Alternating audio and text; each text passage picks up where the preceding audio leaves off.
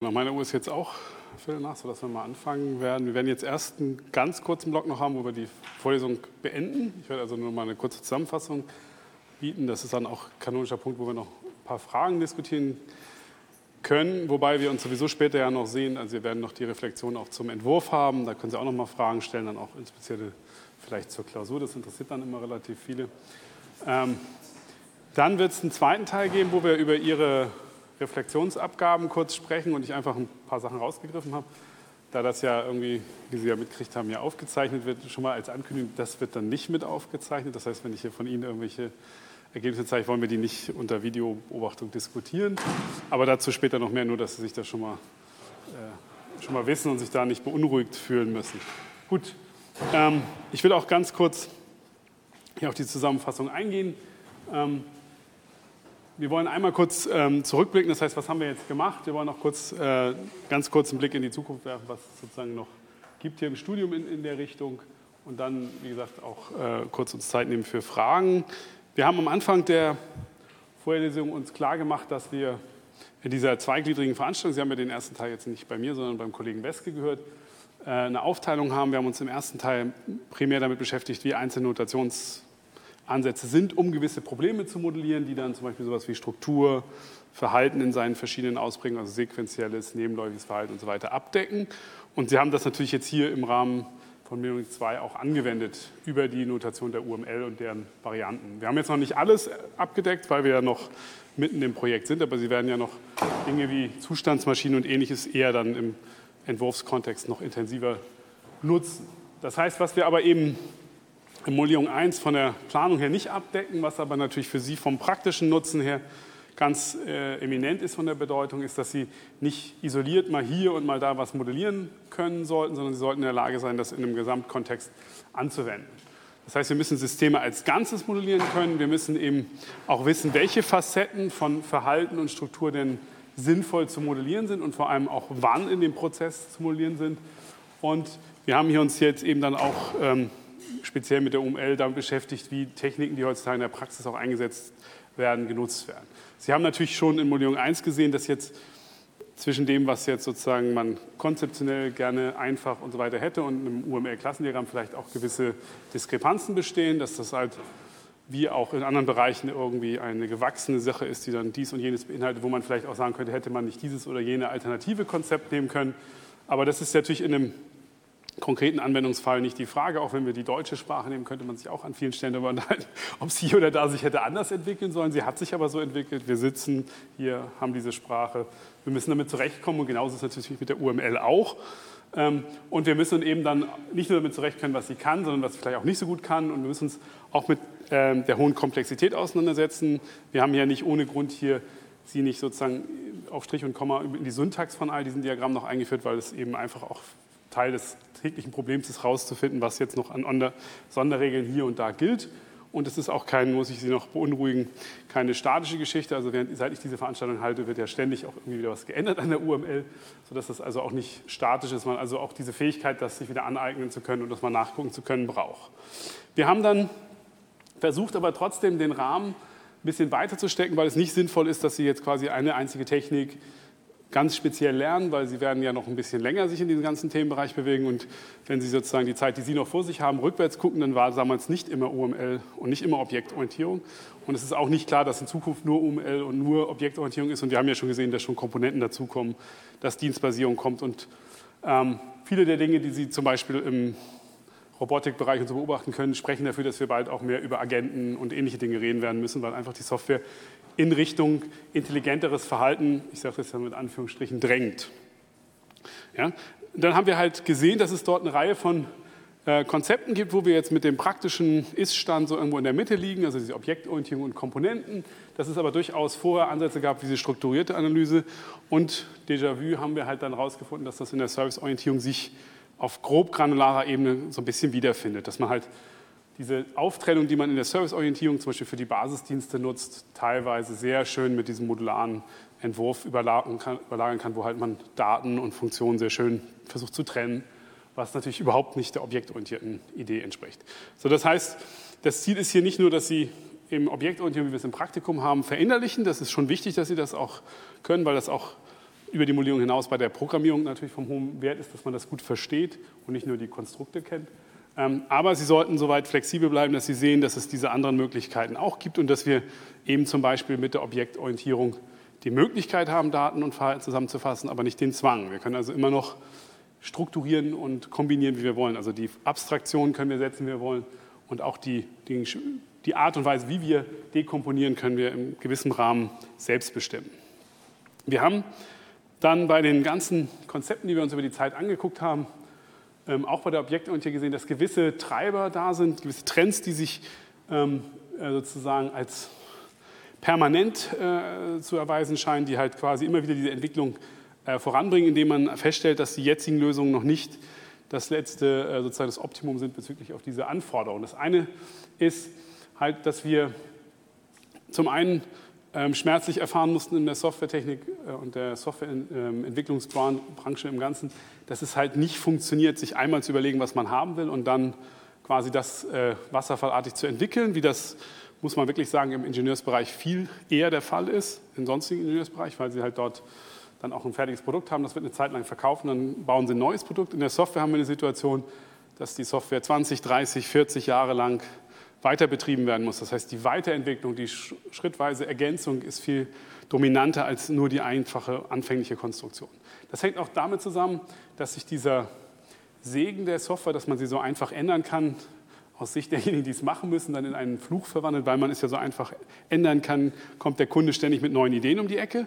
Das müssen sie dann auch erstmal eben auch äh, entsprechend umsetzen. Das heißt, man erwartet einfach viel mehr. Keiner kommt auf die Idee, dass ein Auto nach zwei, drei Jahren das und das noch zusätzlich können soll. Das ist man sich im Klaren, dass das Hardware, das geht nicht oder nur unter ganz äh, großen Einschränkungen. Das heißt, diese iterative Entwicklung ist wichtig, aber eben auch die Wartbarkeit. Das heißt, wir können nicht nur während der Entwicklung sozusagen scheibchenweise müssen wir das System entwickeln können, sondern wir müssen es eben auch, wenn es dann schon ausgeliefert ist, wenn es sozusagen im großen Umfang auch getestet wurde, additiv Dinge hinzufügen, Dinge äh, sozusagen aufräumen können und dergleichen. Ein weiterer Punkt, der auch eine sehr große Bedeutung hat, ist, dass wir natürlich, ähm, wenn wir immer komplexere Software bauen wollen, nicht immer wieder alles neu machen können. Zwar wird Ihnen das auch immer wieder so gehen, dass Sie auch nochmal den Sortieralgorithmus neu erfinden wollen und so weiter. Und das ist auch gut so, weil wir wollen im Studium ja dadurch lernen. Ne? Also Sie können ruhig machen, Sachen machen, die andere auch schon mal gemacht haben. Wenn Sie daran was lernen, ist es trotzdem was wert. Aber heutzutage geht es ja im Prinzip keiner mehr hin und baut einen großen Sortieralgorithmus für irgendeine Softwarelösung. Das nimmt er sich aus irgendeiner Library, genauso mit anderen Teilen. Das heißt, wir versuchen heutzutage eigentlich deswegen nicht mehr all das alles wieder zu machen, sondern irgendwelche Bauteile zu finden, Building Blocks, wie man so schön sagt, aus denen Sie Ihre Lösung zusammen kombinieren können. Das ist ähm, irgendein Versuch, wie man das zum Allgemeinen nennen würde, Wiederverwendung zu betreiben. Also Teile, die es schon gibt, zu nutzen, um darauf aufbauend ihre Lösung zu erreichen. Wir hatten dann auch diskutiert, dass wir in anderen Bereichen, wenn wir jetzt ähm, Lego zum Beispiel nehmen, das ganz perfekt funktioniert, weil jeden Lego-Stein können Sie beinahe auf jeden anderen Lego-Stein draufsetzen. Es sei denn, Sie versuchen das Duplo mit dem für richtige Kinder zu verkombinieren. Ne? Dann geht das immer. Das ist bei Software genau das Problem. Diese Noppen sind nicht standardisiert im Softwarebereich. Das heißt, da gibt es immer das Problem, dass Sie die Schnittstellen passend machen müssen, sodass diese Wiederverwendung, obwohl es eine, eine super Idee ist und auch ökonomisch unheimlich wichtig ist, extrem schwierig ist bei Software. Noch hinzu kommt halt, wenn Änderungen da sind, betrifft das natürlich auch die Wiederverwendbarkeit. Wenn Sie also ein Account-Konzept, sagen wir mal ein Business-Objekt für Accounts gebaut haben, auch als als äh, Service verkapselt und so weiter, dann haben Sie trotzdem das Problem, dass der sich über die Zeit weiterentwickeln muss. Und das macht natürlich die Wiederverwendung auch schwierig. Schwieriger, als wenn es statisch wäre und für alle Zeiten exakt dasselbe. Und ein wesentlicher Trend, um dem eben auch ähm, gerecht zu werden und diese höhere Komplexität, die wir beobachten, zu erreichen, ist halt auch der Versuch, immer weiter die Abstraktion zu erhöhen, wo Modelle natürlich ein äh, typischer Schritt auch bei sind oder Modellbildung ganz allgemein ein Schritt ist und eben damit einhergehen auch die Automatisierung. Das heißt, wenn Sie sich das angucken, wir hatten das gesehen, äh, dann ist es halt so, dass Sie von einem ähm, Assembler aus starten, dann heutzutage eben auf einem wesentlich anderen technischen Niveau arbeiten, als wenn Sie sich das damals angucken. Das hat man erreicht eben durch Automatisierung.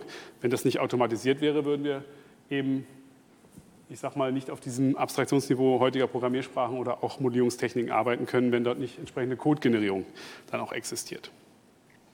So, die, zu diesem ersten Punkt mit den Abstraktionskonzepten für die iterative Entwicklung, da hat man halt gewisser Weise versucht, verschiedenste Pfade zu beschreiten. Und der erste Schritt, der ja auch, wenn wir so wollen, in der, ähm, in der äh, Programmiersprachenlandschaft sich noch dominant wiederfindet, ist dieser Funktionsbegriff. Ja? Der auch so eine gewisse Renaissance heutzutage durch diese Parallelisierungsbedürfnisse hat, weil eine Funktion da nette Eigenschaften hat.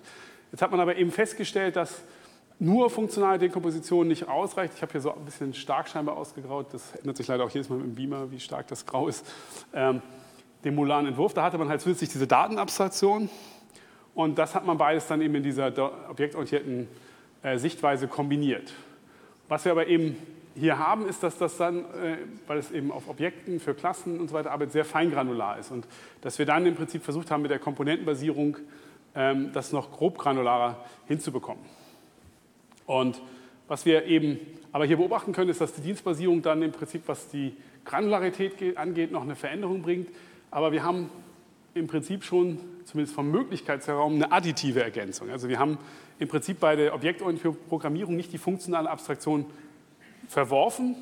Sie ist das nicht mehr sozusagen dominant immer vorhanden. Sie können immer noch in Ihren Objekten sozusagen diese funktionale Abstraktion nutzen. Sie müssen aber nicht, Sie können sie auch mit Daten kombinieren. Nicht? Also das heißt, wir haben diese Kombination gewählt und genauso bei den, bei den anderen Ansätzen. Und das ist äh, ein wichtiger Schritt. Die, diese ganze Sache ist getrieben im Wesentlichen von der Beobachtung, dass wir eben Stabilität suchen, um Änderungen besser in den Griff zu kriegen. Und ähm, ein wesentlicher Schritt dabei ist eben dieser Trick, den wir in verschiedenen Kontexten schon beobachtet haben, dass wir im Prinzip uns das Realweltproblem angucken. Wir bauen in der Regel mal von mathematischen Funktionen und anderen Dingen abgesehen Software, die irgendein Realweltproblem lösen soll. Es gibt also irgendwelche Kunden, die die Software haben wollen, die damit was machen wollen. Und dazu muss das natürlich irgendwas mit einem Realweltablauf zu tun haben. Wenn Sie da irgendwelche Konten führen, irgendwelche Verträge haben, dann haben die irgendwas mit der Außenwelt zu tun. Das heißt, die wesentliche Überlegung ist, dass wir dadurch, dass wir die Realwelt verstehen, etwas an die Hand bekommen können, mit dem wir auch unser Problem lösen können. Ja? Und das ist dieser Schritt, dass wir vom Realwelt und deren Analyse zu irgendwelchen Repräsentationen in der Problemdomäne kommen, also irgendwelchen Datenstrukturen, wenn Sie wollen, die diese Realweltobjekte äh, widerspiegeln. Wichtig ist natürlich, dass wir nie darauf aus sind, alles wiederzuspiegeln, diese Realweltobjekte, sondern nur genau das, was wir für unsere Problemlösung meistens brauchen. Und dann haben wir natürlich in dieser äh, Lösungsdomäne noch mehr, weil natürlich meistens, es reicht nicht aus, dass Sie ein Konto und einen Kunden haben, sondern Sie müssen das ganze Verhalten haben, Sie müssen es strukturieren, wird mit Architektur versehen. Das heißt, das sind diese typischen Schritte und diese ähm, subjektorientierte Abstraktion, die da im Prinzip hintersteht, führt halt dazu, dass, wenn Sie das so erfolgreich durchführen und diese Realweltdomäne relativ stabil ist, Sie diese Stabilität zum gewissen Grad in Ihre Lösung importieren können. Ja? An sich eine Funktion oder ein Record haben nichts, was an sich stabil ist. Es gibt keinen Grund, warum Sie es nicht anders strukturieren können. Das sehen Sie auch, wenn Sie Algorithmen und Datenstrukturen nehmen. Das hängt eng verzahnt miteinander zusammen. Wenn Sie leicht andere Datenstrukturen nehmen, können Sie Algorithmen schöner oder schlechter ausführen. Sie wissen eigentlich nie, wie es rum schöner, wie es besser ist ungefähr. Und genauso ist es hier natürlich auch. Und wir brauchen irgendwas, um uns zu orientieren, weil wir natürlich auch immer wieder beobachten müssen, dass dann die Realweltdomäne sich leicht verändert. Wir wollen die Software mitziehen. Und wenn wir jetzt irgendeine Funktion gewählt haben, die zufällig gerade gut war, dann ist die bei der einen Realweltsituation noch gut, bei der anderen ist sie völlig fehl am Platze. Und dann haben wir diese Instabilität, die dazu führt, dass wir die Software nicht mitziehen können. Ne? Das heißt, das ist die zentrale ähm, Situation, die wir haben. Und wenn man das erfolgreich macht, kann man das für einige Teile gut machen. Wir haben ähm, zusätzlich gesehen, das ist jetzt hier nicht auf der Folie, wir haben es aber beim letzten Mal, als wir Dienstbasierung gemacht haben, kurz diskutiert, dass es umgekehrt auch interessant sein kann, wenn man weiß, dass man im Prinzip Konzepte hat wie Geschäftsprozesse, die sich schnell ändern, dass man die vielleicht auch äh, zur Kapselung nutzen kann, um einfach die Änderungen dadurch zu kapseln. Also das ist sozusagen nochmal die umgekehrte Sichtweise. Also wir versuchen das zu kapseln, was stabil ist und wir versuchen das von dem Rest auch wegzukapseln, was besonders fragil und besonders änderungsanfällig ist. Wir haben dann gesehen, dass eben um die Wartbarkeit zu erhöhen, dass das ein genereller Trick und äh, Trend ist. Und das eine Möglichkeit, das zu erreichen, ist eben den Zeitpunkt, wo die Dinge zusammengebunden werden, einfach immer weiter nach hinten zu schieben. Weil sie dann eben immer weniger Abhängigkeiten bekommen. Wenn sie jetzt eben an, ähm, im dienstbasierten Kontext Dinge zusammenbinden, dann sind die erst so spät gebunden, dass es rein technisch gesehen gar nicht notwendig ist, dass die gleichzeitig entwickelt wurden, dass sie sozusagen die in einem gemeinsamen Programm entwickeln. Am besten können die Entwickler noch nicht mal über denselben Code reden, weil sie den gar nicht kennen. Das heißt, sie erreichen einfach eine große Trennung zwischen den Dingen, was einfach dann dazu führt, dass diese Wartbarkeit eher gegeben ist, weil sie eben jetzt einen Teil austauschen können und der dynamisch sich neu bindet. Im anderen Fall müssten sie immer das Gesamtprogramm neu kompilieren und dies und das. Und das ist natürlich dann nicht so optimal. Das ähm, führt sich eben auch ähm, in diesen Ausführungsumgebungen wieder, dass wir halt zu immer offeneren äh, Strukturen übergehen. Also am Anfang und auch in der Objektorientierung ist im Prinzip immer noch diese Idee, alles kann ich in einer Programmiersprache, in einer Lösungstechnik auch ausdrücken. Das ist halt dann beim Komponentenmodell schon reduziert. Es gibt natürlich sowas wie EGBs, die dann noch Java-spezifisch sind, aber es gibt natürlich auch Komponentenmodelle, die über Einzelprogrammiersprachen hinausgehen. Und dann geht es so weit, eben, dass bei diesen Dienstbasierungen ich wirklich diese Offenheit im Fokus sehe, weil das ist sozusagen das, was langfristig viel Kosten verursacht, wenn ich jetzt mich auf eine Programmiersprache oder eine Technik festgelegt habe. Wobei ganz klar ist natürlich, auch bei einem Integrationsbus müssen Sie sich auf irgendeine Technik temporär festlegen, Sie müssen den aber dann eben mitführen. Auch bei der Wiederverwendung haben wir eine gewisse äh, Beobachtung, die wir machen können. Wir haben halt äh, zum einen die Granularität, die sich, äh, wo wir immer mehr Konzepte auch fürs Grobgranulare bekommen. Das liegt natürlich auch daran, dass wir immer größere Systeme bauen während man quasi als die Objektorientierung eingeführt wurde, mit der natürlich noch viel eher den damaligen Bedarf abdecken könnte, bauen wir halt heute viel größere Softwarelandschaften, wo halt diese Abstraktionskonzepte viel weniger tragen. Deswegen gehen wir halt Richtung Dienstbasierung. Wir haben aber auch so einen ersten Trend hin zur Automatisierung, also automatisches Finden passender Dienste und dergleichen. Und das ist etwas, was äh, sicherlich in Zukunft noch weiter zunehmen wird, weil man eben, wenn man jetzt sozusagen zum Beispiel sowas wie Ihren Kontext nimmt, wenn Sie jetzt mit einem ähm, wenn eine Applikation mit Ihrem Mobiltelefon durch die Gegend rennt, dann wollen Sie irgendeinen Dienst haben, dann ist Ihnen eigentlich egal, wer Ihnen das liefert, sobald das irgendwie eine Klasse ist, die Sie brauchen. Wenn Sie irgendwie eine Karte haben wollen, dann nehmen Sie die, die, äh, die äh, nahe bei ist im Prinzip.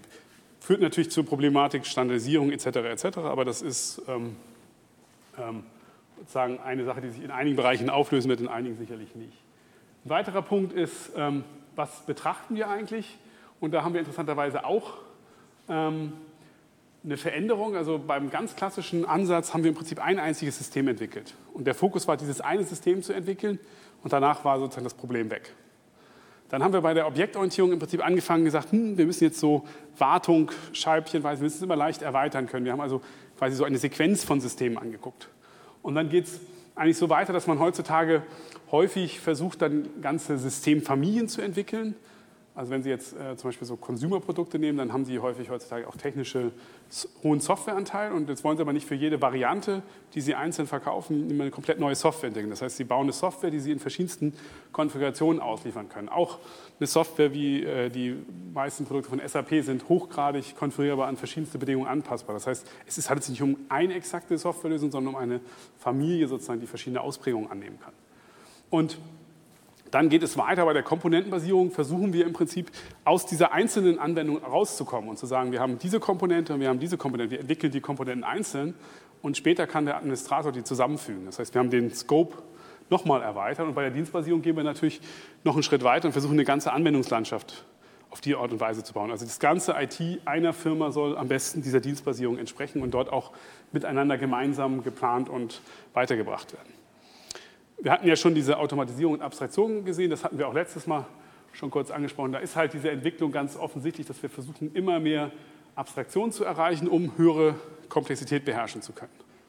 Und wo wir im Augenblick so ein bisschen stehen, ist, dass wir dieses generische Paradigma in der Informatik mit einer Sprache alles erschlagen zu können, dass das sozusagen irgendwo bei den Programmiersprachen äh, Richtung Komponenten-Frameworks sozusagen so ein bisschen in Probleme gerät, weil wir irgendwie feststellen, Generische Frameworks, ja, gibt es auch, aber sobald sie in eine bestimmte Domäne, für eine bestimmte Domäne sind, werden sie produktiver, werden sie hilfreicher. Und dasselbe gilt wahrscheinlich im gewissen Rahmen auch für die Modellierung. Das heißt, wir haben äh, Beispiele, wo die Modellierung in einigen Domänen sehr, sehr erfolgreich eingesetzt wird, aber generische Ansätze sind halt, haben halt ihre Schwächen sozusagen oder da ist halt dieser Gewinn an Abstraktion beschränkt, dadurch, dass wir ja nur generische Abstraktionskonzepte direkt unterstützen können. Die muss man dann, wie sie häufig dann eben zum Beispiel im Modell des Problembereichs machen, das erstmal sich selber erarbeiten.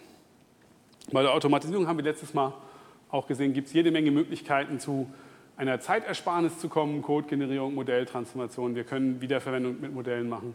Wir können auch Qualitätssicherung durch Modelle machen und dadurch durch die Verkürzung der Reparaturzeiten im Wesentlichen Geld sparen und dann eben durch automatische Tests auch signifikant eine Vereinfachung erreichen. So, ähm, das ist sozusagen der Stand, den wir jetzt hier in der Vorlesung auch erreicht haben. Wir haben natürlich in dem praktischen Teil, da werden wir nur einen kleinen Bereich abdecken und auch gerade diesen Automatisierungsgrad nicht. Es gibt natürlich nachfolgende Veranstaltungen, die sowas dann äh, vor allem auch im Master ähm, machen. Da komme ich jetzt auch ganz kurz zu. Was wird Ihnen noch im weiteren Studium hier entsprechend begegnen? Es gibt ja eine Reihe von Veranstaltungen äh, wie Softwarearchitektur, Softwaretechnik, ähm, zum Beispiel prozessorientierte Informationssysteme, wie Kollege Weske sie anbietet, die dann eben auch noch in bestimmte Richtungen weitergehen. ER-Diagramm haben Sie auch schon gelernt, das wird natürlich in Datenbanken weiter vertieft. Ähm, all diese hängen halt auch mit diesem Problematik der ähm, Gestaltung äh, von Software zusammen und in all diesen kann im größeren und kleineren Umfang eben auch Modellierung eingesetzt werden. Ähm, darüber hinaus will ich darauf hinweisen, wir machen natürlich auch weitere Veranstaltungen. Ähm, es gibt Bachelor-Projekte bei uns, ähm, wo das auch je nach Kunde dann auch eine größere oder geringere Bedeutung spielt. Das machen wir meistens vom Industriepartner abhängig. Wir haben eine spezielle Mastervorlesung, wo es um modellgetriebene Softwareentwicklung geht, also das, was Sie jetzt ansatzweise hier in diesem kurzen Kapitel gehört haben, wo das vertieft wird, wo Sie dann eben selber Werkzeuge bauen für eine DSL, um herauszufinden, wie einfach das wirklich geht. Wir haben eine spezielle Vorlesung, wo wir uns mit dem Software Engineering für eingebettete Systeme beschäftigen. Das ist eben einer der Bereiche, in dem sehr erfolgreich modellgetriebene Softwareentwicklung stattfindet, wo halt Modelle im sehr großen Umfang eingesetzt werden, weil die Qualitätsanforderungen auch sehr hoch sind. Und dann ein anderer Bereich, den wir im Master auch abdecken, der nicht notwendigerweise was mit Modellen zu tun hat, der aber in diese Richtung der Anpassbarkeit von Software geht. Es geht dann darum, äh, unter welchen Bedingungen ich die Anpassung von Software leichter gestalten kann, welche Techniken man da nutzt und wie man auch Software bauen kann, die in der Lage ist, sich selbst anzupassen. Gut, das möchte ich als Ausblick dann auch einfach so stehen lassen und ähm, hier sozusagen schon mal kurz dafür werben. Ich würde jetzt ähm, kurz, während wir auch dann den anderen nächsten Teil vorbereiten, äh, die Runde äh, blicken und gucken, ob es Fragen gibt zur Veranstaltung, zum weiteren oratorischen Ablauf. Das ist nicht der Fall. Dann beenden wir jetzt sozusagen offiziell, wenn Sie wollen, den Vorlesungsblock.